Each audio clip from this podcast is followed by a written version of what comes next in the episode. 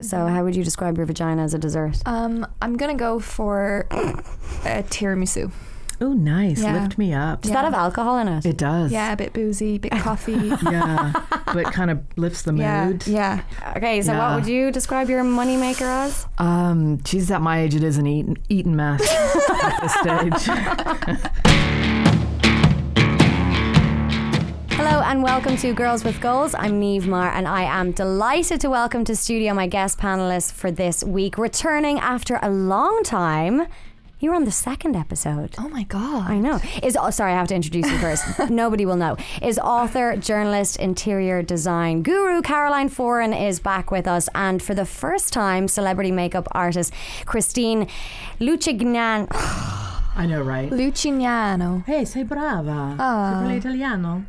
No parlo. Okay. Mi parli. Listen, Nah. it's a tough one. I blame the ex-husband. To be honest with you, I blame him too, and I, I don't blame know him him. for most things.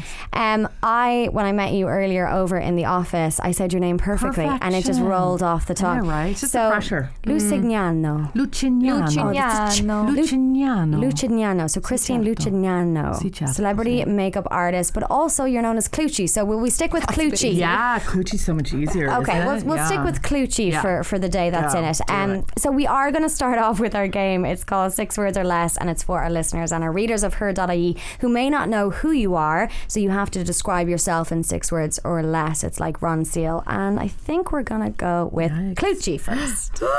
okay, no pressure. Okay, I, I had to th- think about this because we had briefly kind of mentioned it. Then it went out of my head. Um, there's a lot of them, Okay. but I think just to go in deep, um, I'd say my f- my number one is i I'm a daydreamer. Okay. Yeah, dream, dream. That's Everything's lovely. a dream. Everything's a dream for me. Pie in the sky. Um, my next one would be dogged. Just tenaciously stubborn. Dogged. Yeah, okay. dog bark, and I'm here. Um, and that following up on that would be passionate, because I am beyond ridic when it comes to that. Beautiful Um, word.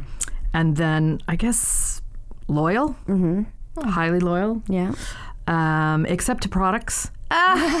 because if something better comes along, I snag it. um, creative, and then the one that I've been trying to rid myself of It's like is ten words. Yeah. We're, we're, we're no, it's actually six. I got six written down. I swear to God. Uh, the sixth one is self-deprecating. Oh yeah. Okay. Well, you're in good company. I think. Yeah. I think. Well, I'm trying not to be as self-deprecating as I used too. to be, but I Yeah. was for years very self-deprecating. I think women are. I think it's not even just like an Irish thing. I think Yeah. women are self-deprecating. Yeah, it's in our culture. It's in our culture, mm. 100. percent Okay, mm. Caroline. So, like you, Niamh, I'm trying to change my tune about myself as mm. well. Um, and since writing the second book, I am now proud to say I would describe myself as confident. Yes.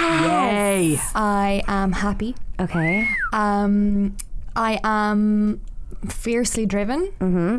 Um, hmm. I'm These bit- words are giving me like nice I'm- shivers. I'm, I'm- feeling empowered. Yeah, I don't know if people would know this about me, but I am really weird. I think we all have a bit of weirdness in us, but I'm really like sometimes Barry, my fiance, is like, "You are absolutely mental," and I know that I am, and I like that about myself.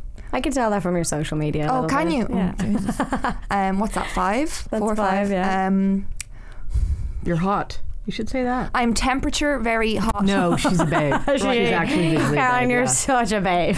I would. I won't. Okay, I'm gonna call myself a babe then. Yeah, fine. You are an Love it. absolute Yeah. babe, Yeah, she's and that, right. that's Yeah. a ride. Yeah. Oh no, she Oh my god, I haven't heard that word in yeah. years. Yeah, no, she's yeah, definitely. Oh, I love Thank it. you. So, speaking of confidence, Yeah. since we last saw you, Caroline, you've gone and written another book, Mm. The Confidence Kit. Uh, so, it's a follow up to your best selling book, Owning It The Bullshit Free Guide to Living with Anxiety. And when, when we had you on first, it was just about to come out, I think. Yeah, it Yeah. hadn't come out yet, and then it did come out, and then to my great surprise, it was number one for 16 weeks, Unbelievable. which was beyond my wildest But well deserved.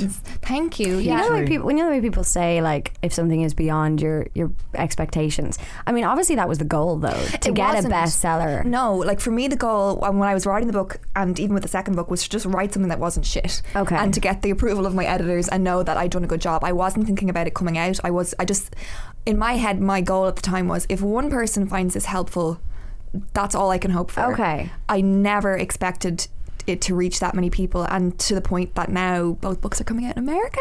What?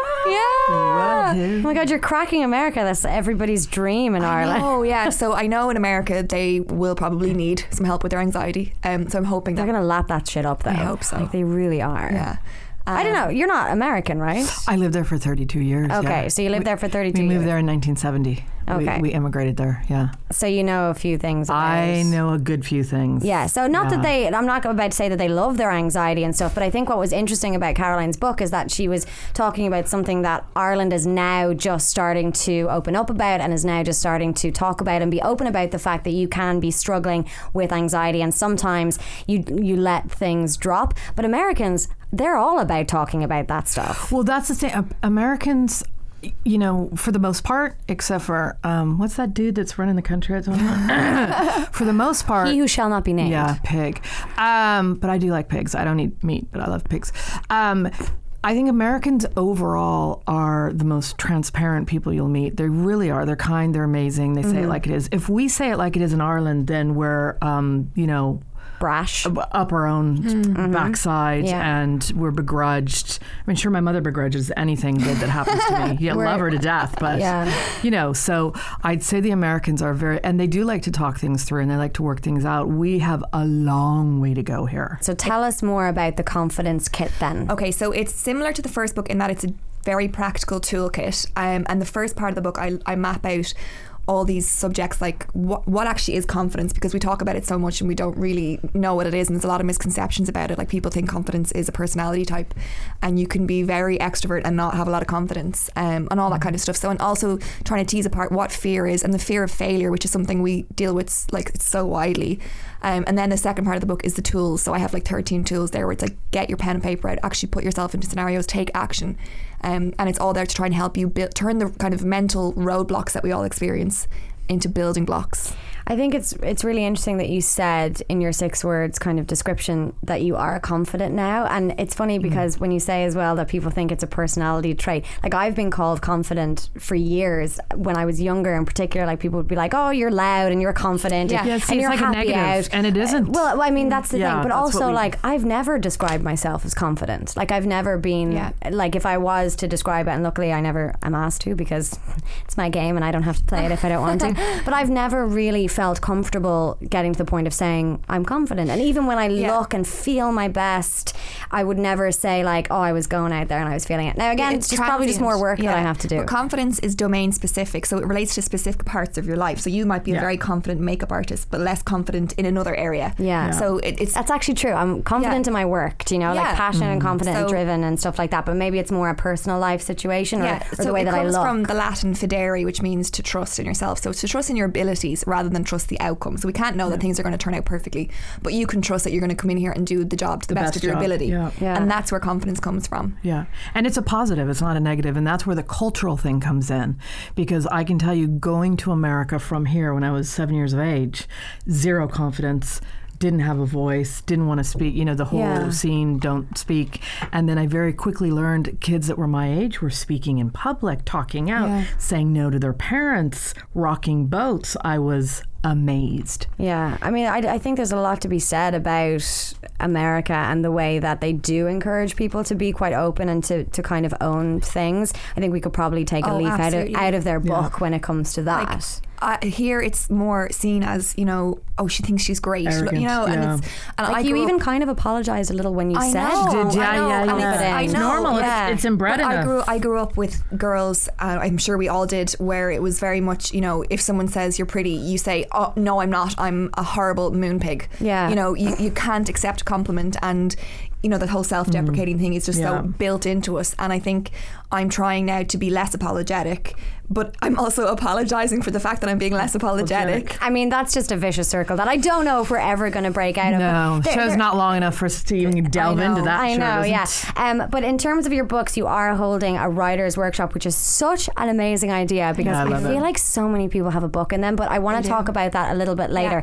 But Clucci, let's talk about you. I've I've been quite fascinated by you for for for quite a while. And the reason is the amount of people who've been on this show. I don't think there's anybody except maybe Simon Harris, the minister, whose face you haven't painted. So you are ah. legendary in the world of makeup artistry. But tell us how you got into it in the first place. How did I get into it in the first place? Um, I used to design clothes. Okay. So I've always been very creative. I design clothes. I learned very early on, early 80s uh, in New York. Um, it was pre HIV and AIDS, and I couldn't cope. The uh, you know the customers coming into the showroom during show season and drugs being laid out for them, and the promiscuity. I was just blo- I was actually in shock. Came from San Francisco because that's where I mainly was raised. It was just too big and too intense for me. So this is the fashion industry. This is the fashion industry. Mm-hmm. Now, listen, I know now that it wasn't just the fashion industry. It was certainly not the gay community. It was everybody. It was, everyone. global. Um, but then I started to lose friends. Friends very quickly started to die.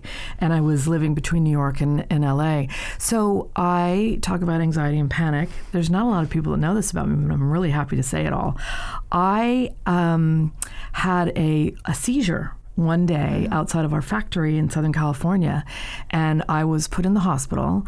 And it turned out that I had it was like a grand mal panic attack. That I guess they have you know a scale of panic attacks, and I turned agoraphobic. So I couldn't see the outdoor for about six months. I literally, if I tried to open a window or do anything like that, I would vomit to the point where I mean I'd have to go into the hospital. So I was extremely God. unwell. Yeah, and I was young. I was quite young. Had a big job. Had 95 people working for me, um, designing this range of clothing, and I made the decision. What am I going to do? I'm this achiever. I've done. I've gone to school. I have this degree. I'm making all this money, um, and I had a good friend that I'd gone to college with, and she was managing a new retailer in the Bay Area called Nordstrom, and I knew it had come from the Northwest. So she said, "Come work for me in my store." I said, "Well, God, what will I do?" She said, "Well, in college you always painted all of our faces," and I said, "Oh God, okay." I got a job at a makeup counter making twelve thousand a year from sixty-five grand a year. Oh, my God. This is in nineteen eighty-five. But you thought it was the right decision. For I knew you. that I was survival. I was like a dung beetle. I had to do something, and this is what I was going to do. So I had to learn again how to go outside. I had to learn to. I did with the special counselor. I Yeah. did art therapy. Go in an ele- a lift, go in a car, go on a bus, go on a plane.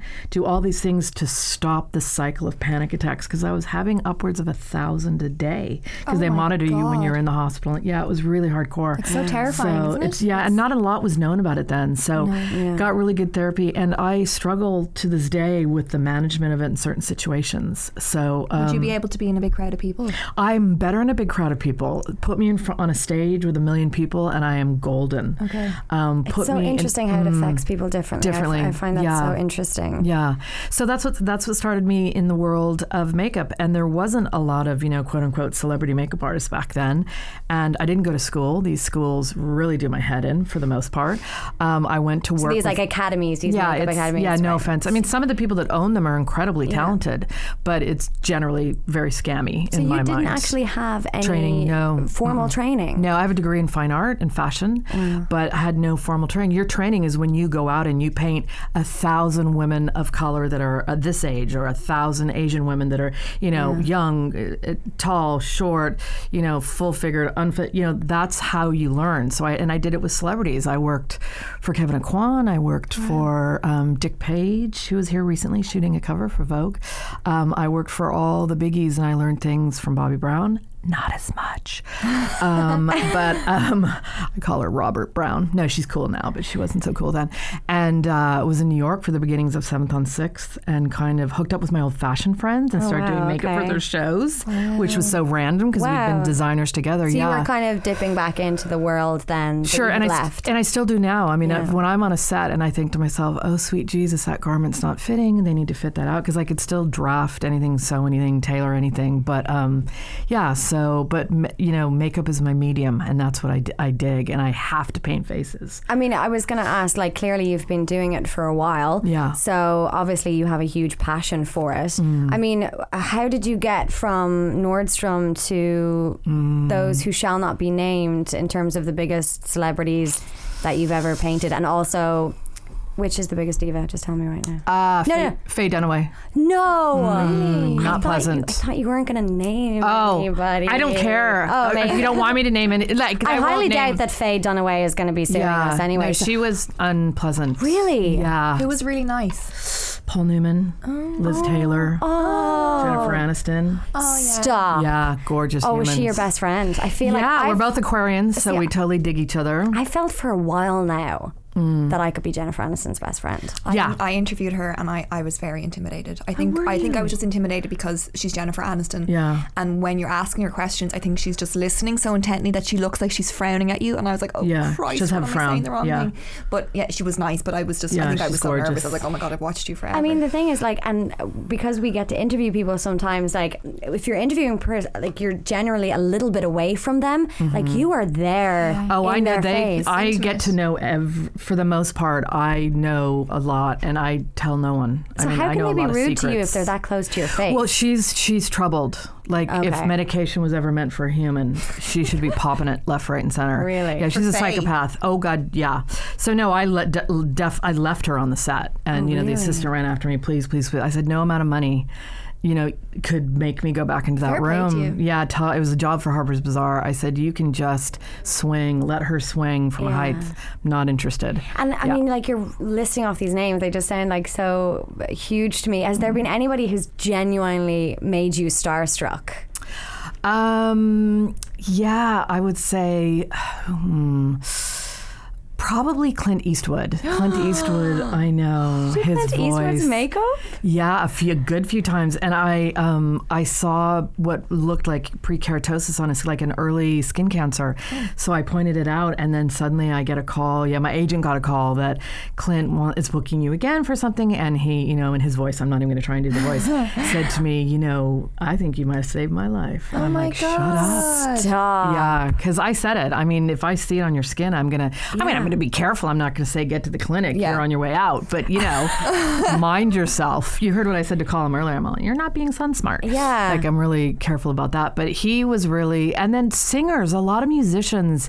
I was with Erykah Badu recently, and I just I live for her music. Yeah. So sometimes it's tough to separate. Yeah. But I never go down the. Can I take a photo? Oh, no, I probably should, but I just I don't. I'm not interested. They ask me I if they're going to, but in I'm work capacity, Yeah, I'm it's there to different. work. It's Yeah. professional. I think that's Yeah. a re- it's a funny thing because like I follow you on Instagram and stuff, and to be honest with you, your Instagram account is not filled with these celebrity faces of I people. know. I mean, like Clint Eastwood, it's it's just that's huge, but it's something that obviously you've kind of chosen to do.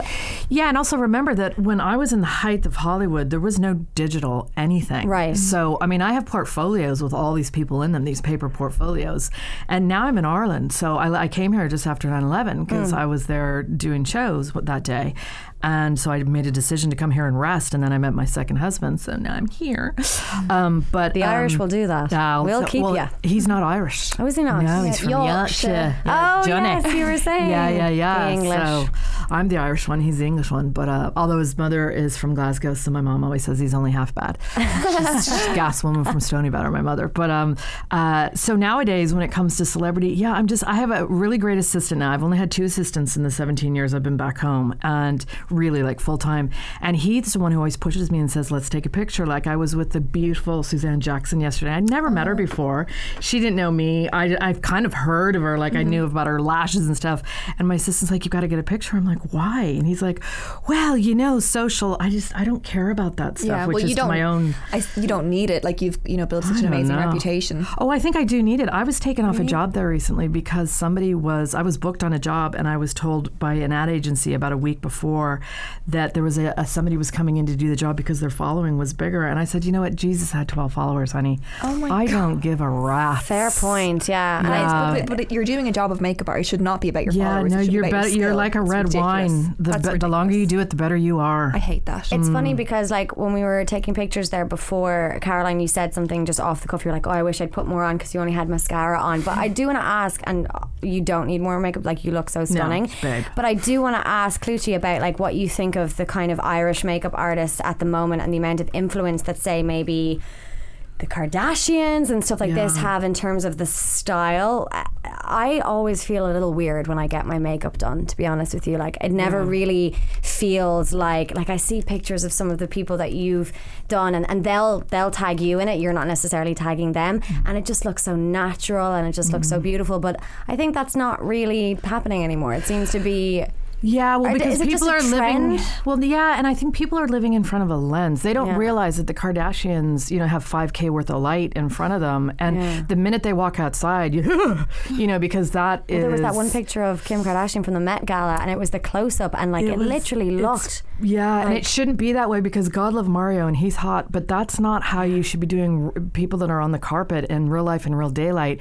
That's the difficult makeup to do. For me to make somebody look hot in the daylight, under those lights, whatever it is, that is what's really difficult. So I think we've just gotten sucked into it and people just need to know that that's not what the human face looks like. And if you're a makeup artist to pull off, listen, anybody can block out a brow and do, you know, a cut crease snooze. But do that on me with a cut Kate- crease and I will yeah, hitch in the head.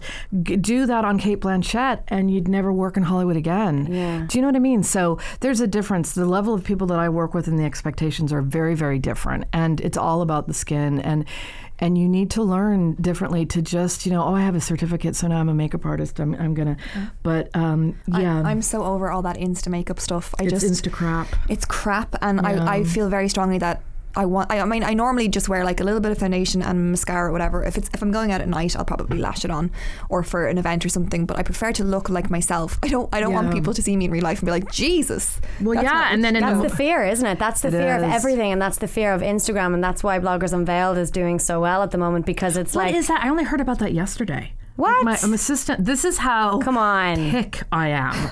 My assistant said there's this this um, thing on Instagram Yeah. about blog because bloggers in general I've always called them blaggers because I didn't even really know what they were about. okay, Now there's some of them I think are amazing. Like some of them really have really amazing information, and I really think they're. But I didn't know about this until yesterday on my Bible. that is so I was, hilarious. I was quite late to the party as well. I'm so Well, the, thick. the thing is, to be fair to Bloggers Unveiled, she targets um, Or he, is it a he or or she? I yeah, I heard that too. We don't know who. don't I have a feeling is. it's a he, and the reason is is to do with IP addresses, but that's too. I'm not going to get into it. But tech wise, I was just like, I don't know. I'm, I'm not sure. But anyway, I have my own theories, but I can't say my theories anymore because I keep getting in trouble for it. Sure. But Me I. I think when it comes to bloggers, the word in general, um, it's like there's two different pathways to it. There's the bloggers who are who also have careers and and who like, do jobs. And like Caroline for example you've got a massive following. So technically like you could be put into and you've got a following on social media. So people could place you into that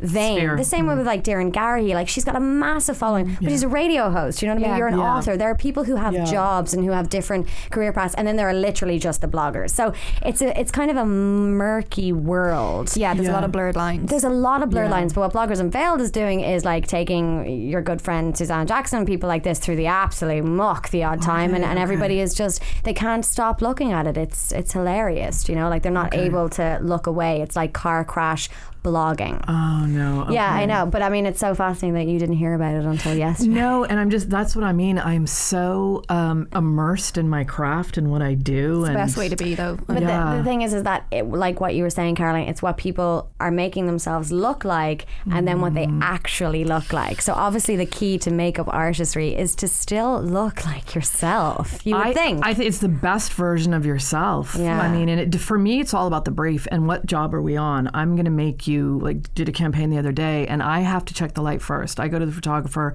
I find out how we're lighting it, what we're doing. I look at the clothes. You know, when I get a tear sheet from a stylist says I want this makeup, I just say I want you to leave the room, darling. Mm. a, don't show that to me. Yeah. Like I was doing makeup when you were sperm. So go away. And you tell me, use your big girl words or big boy words, tell me what the mood and the feel is, and I will serve you up the side dish, which is the maquillage. Do you know what I mean? I mean, in the big bad world, that's how it rolls. You Yeah. collaborate, you're part of the puzzle. So for me, um, now I'm going down the rabbit hole of my tangents. Anywho, off the I like soapbox. your tangents. My tangents are real. Um, but the brief, it's all about the brief for me, and it's about making. And then when I'm doing an actress, I can't, you know, be shown a tear sheet of a 14 year old Prada model in the latest campaign because that actress could have an eating disorder and her husband's just cheating on her, and she's like, you mm. know, she's a chain smoker and she's been out on the piss for days on end. She's traveled and she's really suffering. So I'm going to make her look the best that she can look and look still herself. Okay. I want her to be recognizable. And the Kardashians, sadly, are not, re- they're starting to pull back.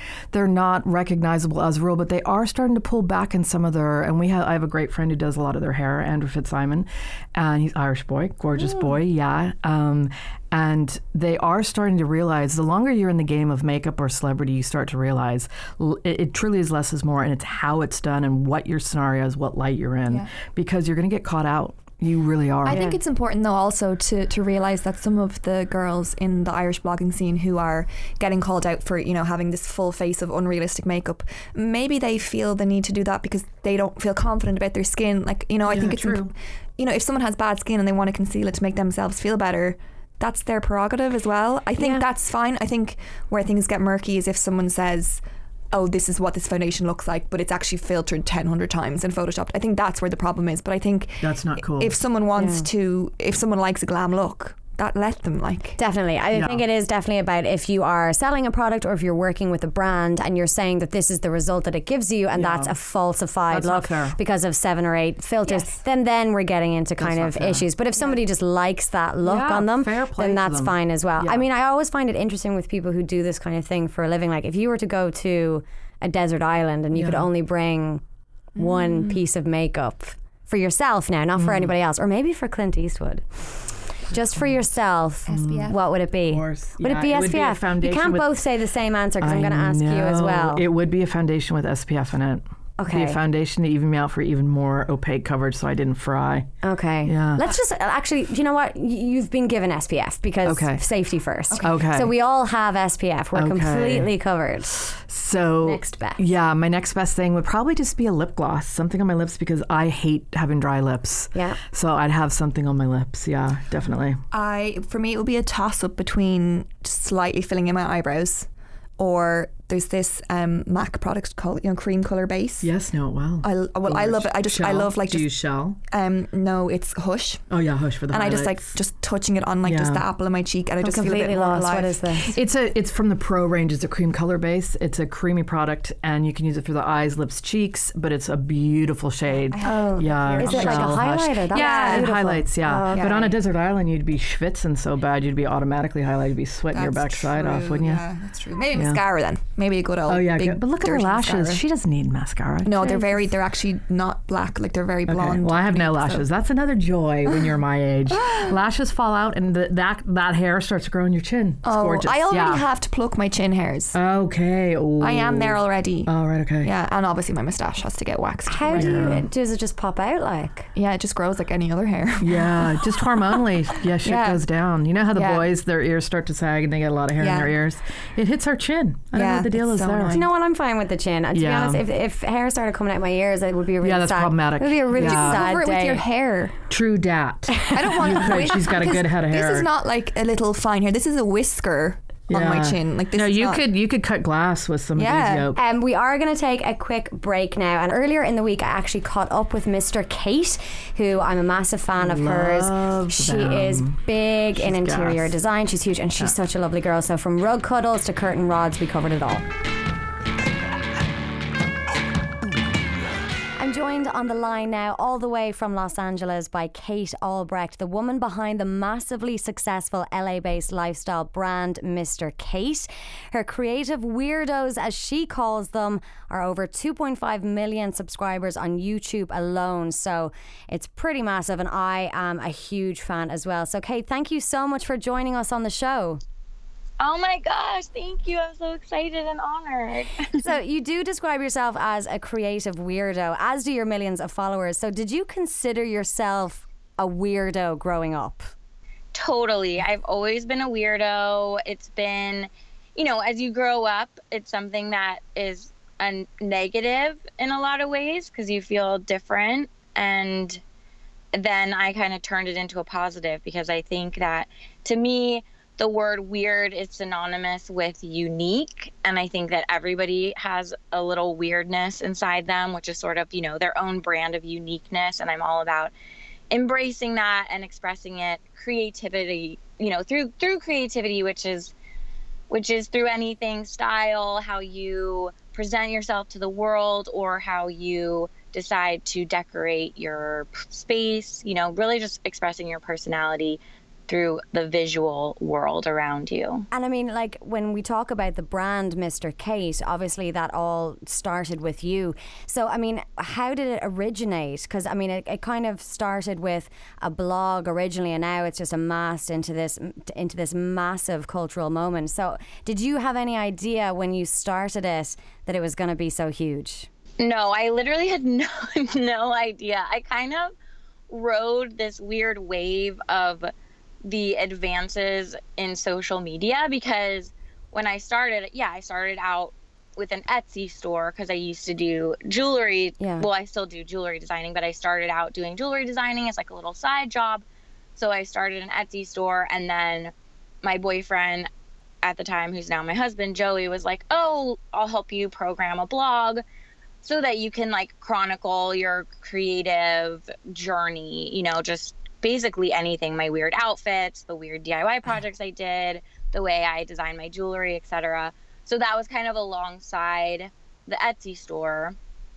And that was back when blogs were like really big like mm. fashion blogs you know like we're just sort of the crest of the wave of all the big fashion bloggers. And i so I, I sent my jewelry to a lot of them and for free and they wore it. So i kind of like rose along with them and the YouTube thing just kind of came about by accident because I did so many creative projects. I needed a video hosting platform in order to be able to post videos on my blog.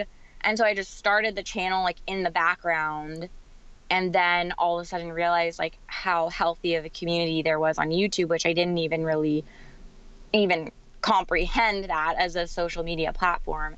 And it just kind of has grown over the years very organically. I mean, I want to talk about you know the the platform and, and YouTube essentially a little bit later on. But when you said there about your DIYing, I mean, I love the DIY element that you bring, even apart from selecting, say, beautiful pieces and the kind of classic interior design rules that you follow. You always inject some serious personality with DIY. So, how crucial is that to you when you're, say, designing a space? It's very crucial. I I always have approached everything I do from kind of a novice perspective, which I think is also part of my power. Like I am just a girl figuring things out as I go along, which I think a lot of us are. Yeah. And I'm not necessarily an expert. I just trust myself and trust my instincts.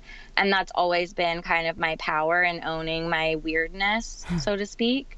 So I I the DIY part is just part of that whole ethos. Like not everyone has a giant budget. Most people don't. So like you have to get creative. You have to make your own things and there's so much more pride in it when you do when the piece of art that's on your wall is something that you've actually made with your own hands even if you're not good at it. There's so many cool like abstract art pieces and everything that like anyone with no painting skills can do. It's funny that you say no painting skills because I actually did one of your DIYs there recently and I put it up on my Ah. on my Instagram. I was so happy with it because I've just moved into a new apartment which I've mentioned I mentioned to Joey when I was emailing him about this interview and I'm going to be asking you for advice in a minute as well. Um, but I I got a private message then off somebody who shall remain unnamed and said that it looked like a paint sample on the wall. So I mean obviously what's your art isn't necessarily art to somebody else, but it's Exactly. but It's God loves subjective. It's subject, and God loves a trier. So I'm I'm still pretty proud of it, and it's staying on my wall. Um, but aside, and aside also f the haters. Yes. because there's always gonna be haters out there. So and it's meant it's your job to stand up to it. Exactly, and it's meant to look like a paint sample. That's the whole point. But anyway, Yeah. um, as, aside from interior design and, and jewelry design, DIYing and YouTubing, at the crux of everything, you are an entrepreneur as well and a businesswoman at heart. So, was that on your radar? I mean, to build an empire essentially. I know you don't wake up one morning and go, Do you know what? I think I'm going to build an empire today. But I mean, when you were starting off your Etsy store and stuff, was was kind of working for yourself and and b- being able to have your own freedom in what you did on a day to day basis important to you? Absolutely, yeah. I started out acting in my early 20s. Like I got the acting bug in high school and I was in school and college part time. I guess you guys call it university part time. Um, while I was also like acting in just small roles and acting is like kind of the epitome of being a pawn in other people's creative projects Yeah. because you really have no control. You just like go and audition, and that's such a draining experience. And then, like, yay, you get the job, and you have like two lines, and Right. you're playing the slut. And I'm, I'm speaking from experience. I was either cast as like the slut, the dumb girl, or the mean girl. bitch. You were the mean Yeah, girl. Yeah. Exactly, or the bitch, or sometimes the combo of the two, you know, really getting me outside my box. yeah. Um, and and yeah, and that was like so so creatively, I needed another outlet. So that was the jewelry, that was then the blog, and then as the videos and stuff kind of started taking off, I was like, oh, there's a real business here, and there's something that I could wake up and do every day that wasn't just waiting around for my agent to call with an audition. Like I've always been very ambitious and you know, I went to film school because I knew that no matter what, I didn't want to be an actress for my whole life. I didn't want to subject myself to like aging in front of the camera because this business is horrible to women. And I just didn't, I wanted to be in control of my own destiny. So I thought, oh, I'll be a producer or I'll be a director. You know, I'll act while it's still fun and then I'll do something else. So I always, I've always had this vision that like I'd have something to get up and do every day. So yes, I'm definitely an entrepreneur. As soon as there was a a way to see a trajectory for Mr. Kate, I hopped on that bus and actually joined forces with my husband Joey, who has been my business partner pretty much like it was basically like two years into Mr. Kate Yeah. he came on board and um it's been it's been so great i mean to have somebody who you work with is a great motivating force as well and also just problem solving together and he's really smart and really business oriented so yeah it's it's been it's been fun to be both creative and strategic because as much as i am an artist and you know i like being just having fun with creativity and doing new things i'm still a businesswoman Yeah. and so there's been times when I'm like, you know what? The style videos just aren't doing as well on our channel.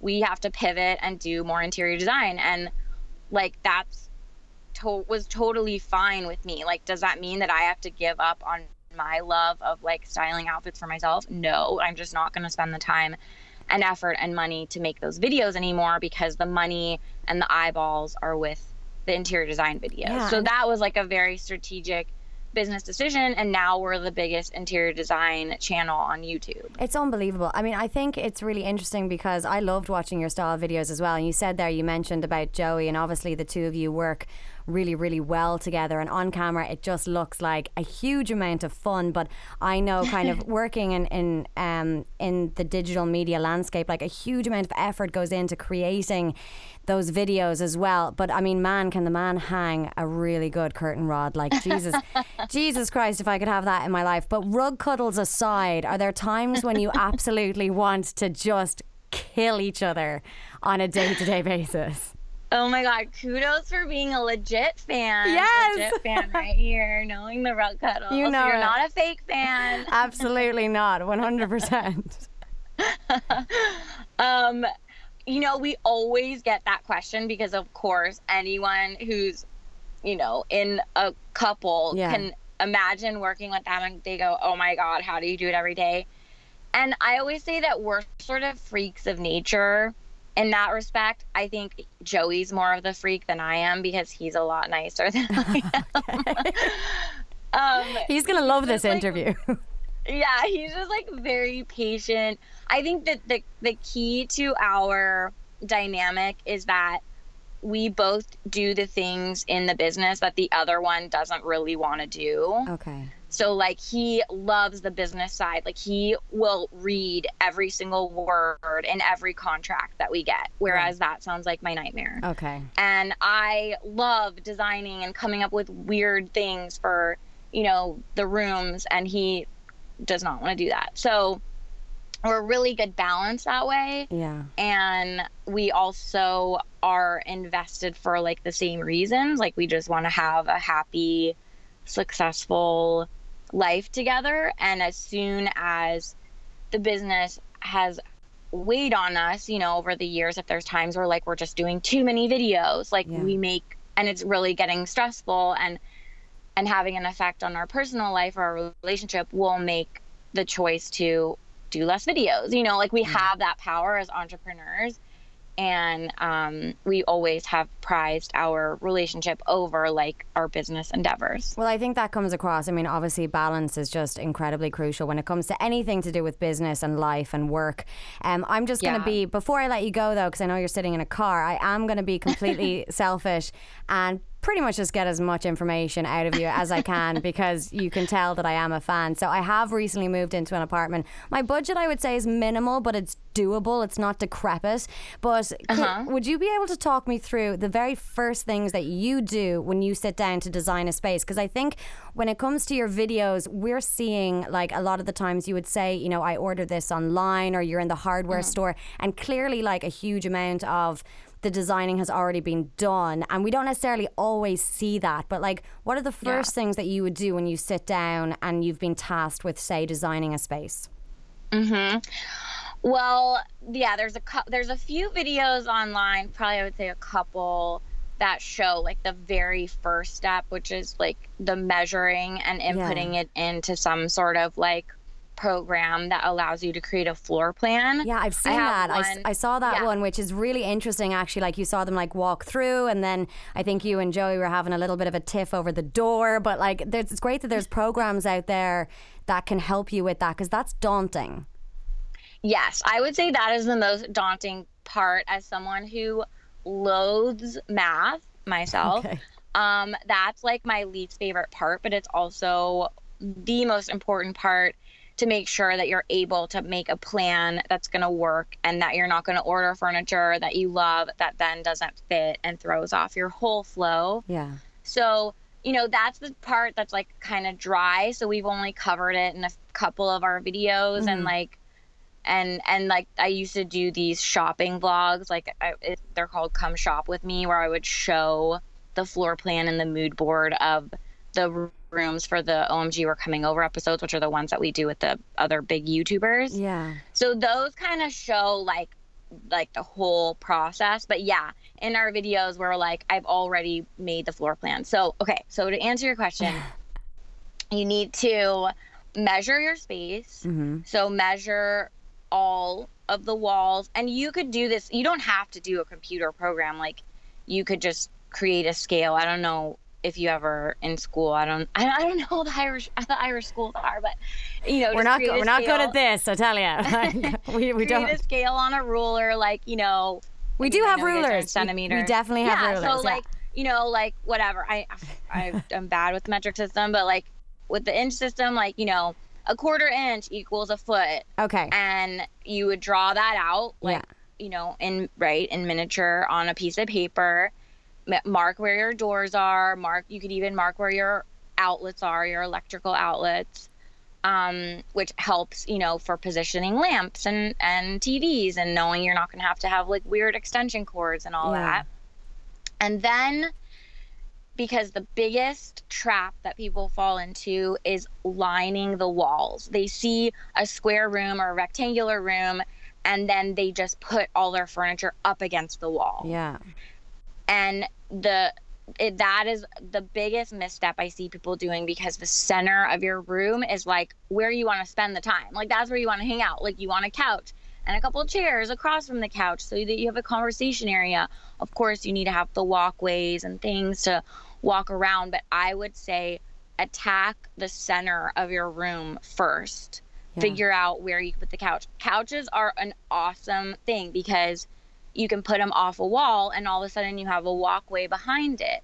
If you have enough room behind the couch you can even put a console table like a little sofa table and then you have an opportunity to put a lamp on it or styling moments picture frames you know decor items whatever. So like use your sofa as a way to break up the room and then opposite advice. to it yeah like opposite to it a chair or two coffee table. There's rules like you want your coffee table to be within again inch system 18 inches from your sofa. So i don't really know how many centimeters that is but i'm sure there's a there's an app for that There has to Um, be. There has to be.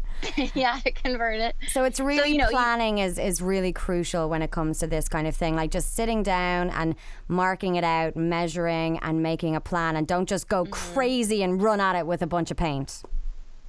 N- no, well, I mean, I that's that's the flip side of it. That's the design, right? So Yeah. what we're talking about is the strategy, the strategy, and the, what am I saying? Strategy. Strategy. It's morning. Thank you. it's, it's the morning here. I can't talk yet. Um, that's for the flow of the room, and then the other side of it is the actual color palette and the design.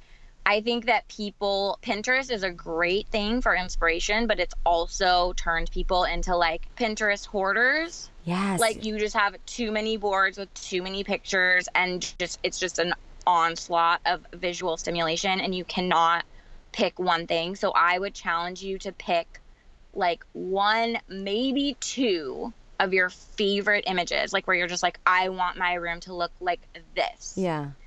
and so that you have just a solitary visual guide so that you can really like you have to dissect the image. You have to go okay why do i like this? Like what's the rug in this picture? What's the color palette?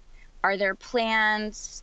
You know what what about this do i like? And then how can i apply this to my space? Because of course there's so many beautiful images on pinterest but it's like giant parisian apartments with like huge windows and like architectural things that a lot of us don't have in our spaces I know. so you have to try to like refine it down to like a feeling, a color palette, a texture. Oh my gosh, there's, you know, I don't have giant windows, but I do have a couple. And if I put floor to ceiling white linen curtains, I'm going to get that airy look, you know, or whatever it is. So just don't like don't go off the deep end and pin like a crazy woman at three o'clock in the morning.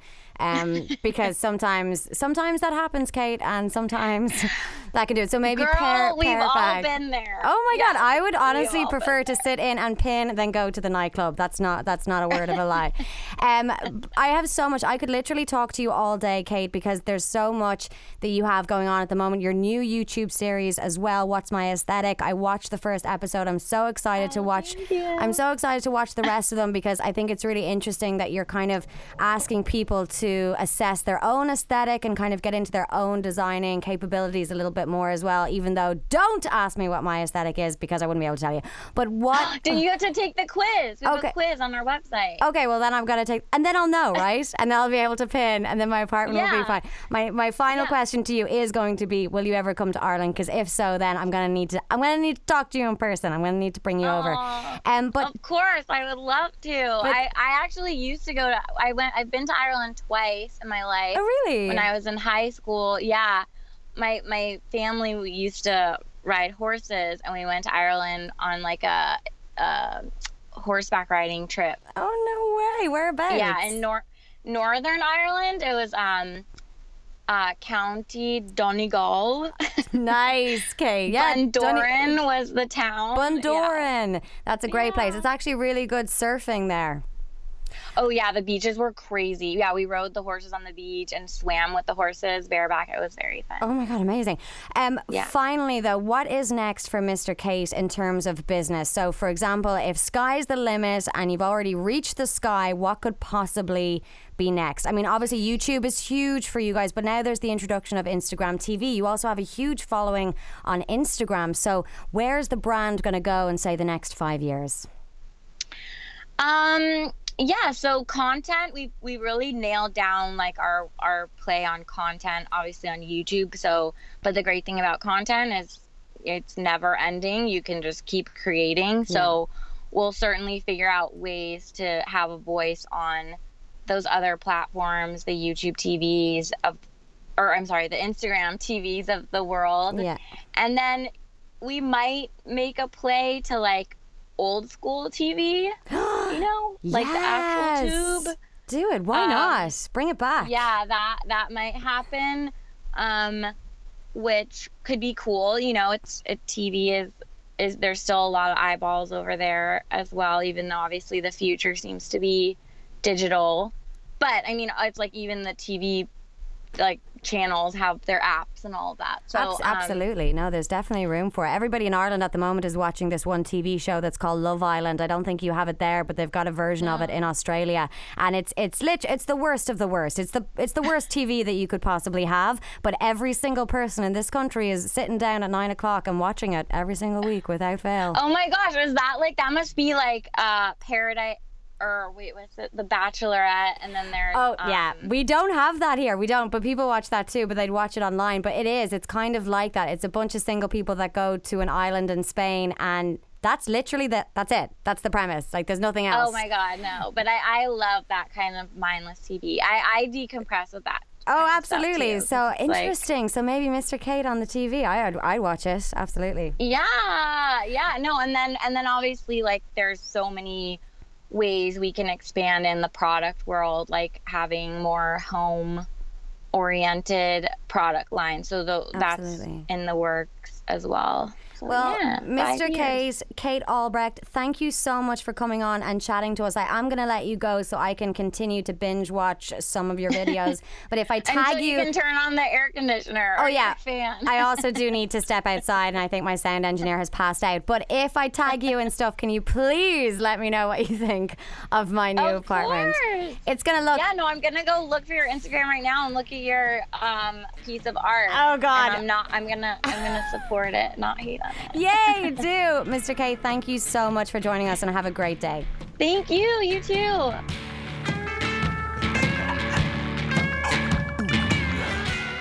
Okay, so we're back.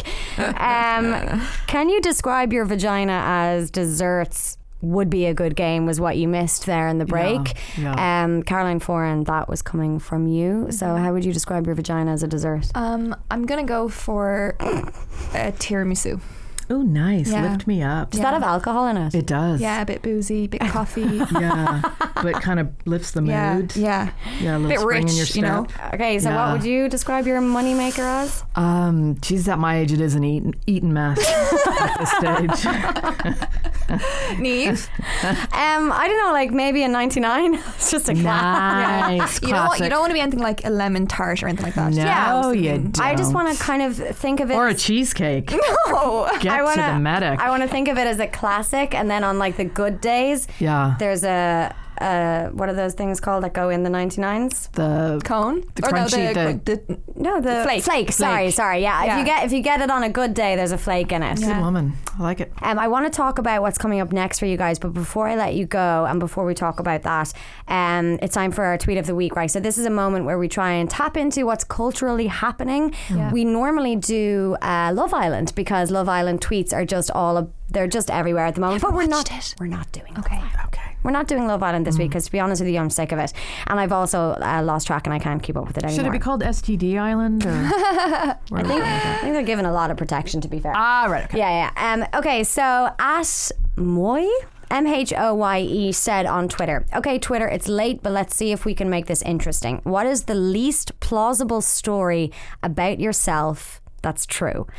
Ugh. I loved this, okay? So the reactions to it were amazing. So Charlie Foxtrot on Twitter said, I got arrested last month for a video I didn't return in 1997. Beautiful. I love it. At David Conrad said, I once flipped a coin and it landed on its edge. Don't believe it, but sure. See, this is the whole thing. Um, and another Twitter user said, at just this guy, I was once escorted to safety in the Australian desert by or from a pack of wild donkeys. Oh, God, my life is so boring. God. Okay, so not to put you on the spot, guys, but what is the least plausible story You're gonna about have some yourself stories. that's actually true? Something that nobody would believe that's actually true. I don't believe that the coin landed on its edge, but I don't. I have so many stories. Should I be positive? Should I be negative? Be real. Be real. I had a massive heart attack in September. Oh my God, Clear. Yeah, look at Niamh's face. Yeah, I'm that's crazy. yeah, cray cray. Like I so shouldn't be her. Like In I don't even- September, just Yeah, just gone. Wow. Yeah, I had a my left circumflex, my artery imploded into my heart. Hi, I had like a three or five day leaky heart attack. I was still working.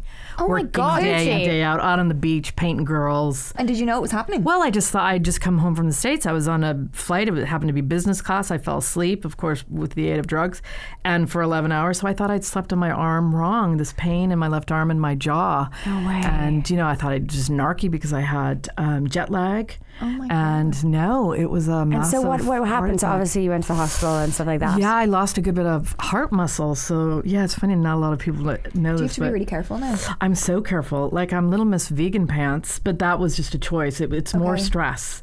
It's Okay. letting people and things and scenarios get to me. And is that And- advised? Like, did your doctor say to you that that stress is? Oh, he is said one hundred percent. Yeah, he said your vascular. It literally, he said you need. He goes, I, I. It's so funny. My cardiologist. I googled you. This is I'm laying on the table and all these big lights, and Bon Jovi's playing in the background. You gotta hold on. I swear to Just God. the doctor's choice. Uh, must have been loud, and I'm laying on the table. You can't you. see anything. Yeah, and all these things are happening to you, and didn't have time to put me under. You know, they go up, do the angiogram, they do the whole thing, and uh, he said to me, "Yeah, I googled you." I said, "Okay." he said, uh, "Quite a stress head," and I said, "Yeah, that's kind of my middle name. I've always been Superwoman. You know, doing ten jobs at once and accomplishing this, that, and uh, pleasing, pleasing, pleasing." And um, you talk about crack in the states, crack in Ireland has is a nightmare. You know, really? yeah, New York far easier for me. Um, so I think I just let it all get to me, and I had uh, five significant people in my life die um, in a row. So the last five years, I've actually lost seven people, but like my father, my brother, my niece, my two best friends, all in a row, and I just kept getting up, getting back up, getting back up, working, doing, being, and then I guess my body just said, you know what, I'm done. We're done. What Yeah. would your approach be now with with stress or something? Um, happening in life? meditate. I meditate. I know it sounds stupid, but No, I meditate and I Yeah. let it roll off my backside now. Yeah. I'm just like, I'm really. But it's like it, life is too important, I think. And like when something like that happens, which is such a huge scare Yeah. and such a huge shock, like it, it has to change your perspective on Changes things. So things have to roll off your back now because of your health. Like, I mean, if, if I were in your position, I would I would be working so hard to just not give a f- anymore. To be honest with you. and that's what it is. It's hard not to be a total shut in and just Yeah. wrap yourself in cotton wool, but Yeah. I'm having to just be very careful, do a lot of meditation, um, just think differently about everything. And I say no to a ton of jobs because I know there's an asshole hairdresser on the set that I. Don't want to be around, or it, whatever yeah. the case is. You know, I just am very careful. Money's never been my motivator, so I'm fine. Well, that's an unbelievable story. Yeah, but do you know what's true. what's great is that obviously you're healthy and you got through it. Yeah, hopefully, fingers crossed. Yeah, I have my one year check coming up, so we'll see if it's Oh, all brilliant, tickety yeah. boo. And just, so- it's just so keep check, like yeah. go and get yourself checked out. If something doesn't feel right, go and get yourself checked. A hundred percent it. You really have to just don't be in denial. I Mm. like talk to taxi men all the time about it now. I'm just like, get you don't have private insurance, just go straight into the A and E and fib. Say you have uh, pain down your arm and you're in. yeah, your health is so important, It's and I love and I love that you say that you say no to stuff now because Yeah, I do. Confident counselor. yeah. Oh, I love that term. I'm going to make a T-shirt because I'm going to have a range of T-shirts. That's Are my you? new thing. Yeah, and I'll wear them specifically for that day, and you know, suck my ass when I know somebody horrible is going to be on the on the set. You know, I think it's so important for people listening to realize the impact that stress can have and Yeah. not get to the point where you have a horrific heart attack to learn right? what you can and can't put up with and what your body can take. It's Yeah. it's just so it's so scary. It's so so scary to Mm. me that stress can have that impact. And I think we're all so hungry for, and I am hungry for success, but not at the price of my health and Not no at the price amount of of health. money And everybody always says, "Oh, well, sure." Like, who isn't stressed? That's almost like the reactor that people people are like, "Oh, you know, like I'm just having a day. I'm having a day. I'm really stressed out today." It's like, well, who isn't? We're all stressed. But you can have massive heart attacks that come on Yeah. from not taking care of yourself and allowing these stressors Yeah. to take Stress over your body. over and Caroline, over. you've spoken about it so much, and I think in terms of like your first book and your second book as well, um, like you know so much about the Yes. that happen, and it is like these panic attacks aren't in our heads. Do you know what I mean? Like this isn't It's something. hormones, yeah. it's literally like your mm-hmm. body telling you something's wrong, so I'm going to f- fight or flight. Yeah. So I mean, An it's engine light going off. Yeah, exactly. It's sending in the troops trying to tell you to take your foot off the gas or change something or that there's something you're not paying attention to. And until you get to the point where you can listen and actually identify that, you're just going to have a- a struggle. with Yeah, it. And, so and there's nothing to be. I- I'm just so glad that we're getting to the point where it's no longer, you know, a badge of Taboo. honor that you work yourself into the ground. Yeah, and I'm sure in New. York when you were starting out, it was like crazy, crazy, crazy. Mm. I don't find it impressive anymore if someone says they're chained to the desk. I'm like, you're not going to. First of all, you're no good to the company. You're not productive. you're, you're no an good to yourself. You're an idiot. Yeah. Nothing is worth it. I think we're going to have to ask you the same question though. So the least plausible story about Oh, yourself that's actually true. I don't know if we can if we can. help. I don't have. I like. God, no. I honestly think I have nothing because I share everything. Well, should Um, we tell them that when you used to be a pole dancer, or should we not? Yeah, I was a very famous pole dancer in um, Latvia. Oh, was it Latvia? Yeah, yeah. yeah. Oh yeah, the Latvian pole dancing scene Yeah. is like the remember. place to be. It But I decided to just at the put my past behind me Yeah, and come fine. here. Put your- Yeah. I love that you're an open book. Why not? Aw. You tell everybody everything, and that's a good I, thing. I think maybe to my detriment, I don't have a, Yeah. a kind of a. I have no there. filter. I have Tourette's. I have no filter. Do verbal you? Tourette's. I feel I do. Oh, you feel Oh, you you, do. feel you yeah, I feel I have verbal Tourette's. I feel I have verbal diarrhea.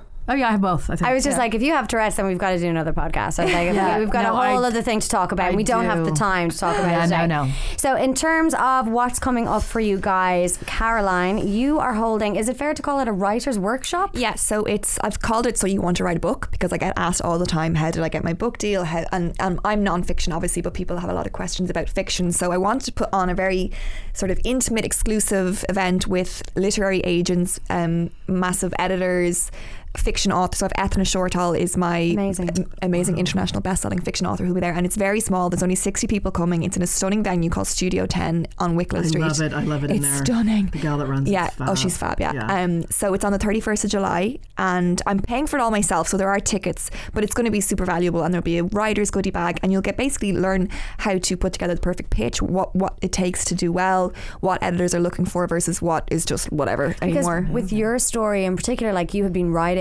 um, a little bit about your own anxiety, Yeah. and you were getting it published and stuff like that, and then you were actually approached, Yeah, so to I put had a these very- things yes. together, um, but so obviously it's not that situation with everybody, and it can No. differ. But I think the fact that it's called "So You Want to Write a Book" is such a great thing because I've always felt, I've always felt that I've had a book in me. I don't know what the book is though. This is I, the thing. I, I, I can't have a conversation with someone now without thinking that could be a book. Like I'm listening to you being like, "Can I go ghostwrite your book?" Can I just say that oh, I'm already Coochie, you've definitely got a book. I know, you. and I hear that all the time. I'm already thinking, if I paint her face that day, can I come to this thing? Because I Oh my can't God, spell. A, yeah. cannot spell.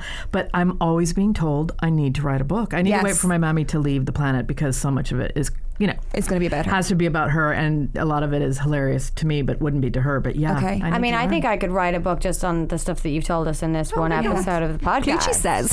Yeah, Gucci says absolutely. Um, but so beneficial for people who are interested in yeah, writing a whether book, it's or just or fiction even or non-fiction. fans, yeah. yeah, even if you're just a fan of of um, Eithne, or you want even from the journalism side of things, because obviously for me, journalism was a massive gateway into writing books, which can be super helpful if you're thinking long-term non-fiction. It's a great way to sort of build your profile first. Yeah. Um. So yeah, so I, I'm really confident that it's going to be really good, and, and you'll be able to chat one-on-one with agents and editors, and you know, really valuable. And it's coming up soon, though. The date is 31st of July. 31st of July, so you can follow the link that's in Caroline Foran's Instagram Yeah. for all the information that you need. Yes. And I would say hurry up because I highly doubt that there's going to be a lot of tickets left Yes. for, for very long. Fingers crossed. But I do hope to do a series of them with different um, authors and different I editors. would, I would say that it's, it's such a great idea, Yeah. and I And- especially because everybody's walking around with loads of books inside them. I know. And then I'm planning my. We're all undiscovered authors, basically. are. And there's room for everybody. Yeah. Um, and then I'm planning a series of confidence kit workshops, which are more about the material in the book, and I'll bring on different speakers, Amazing. maybe your lovely selves.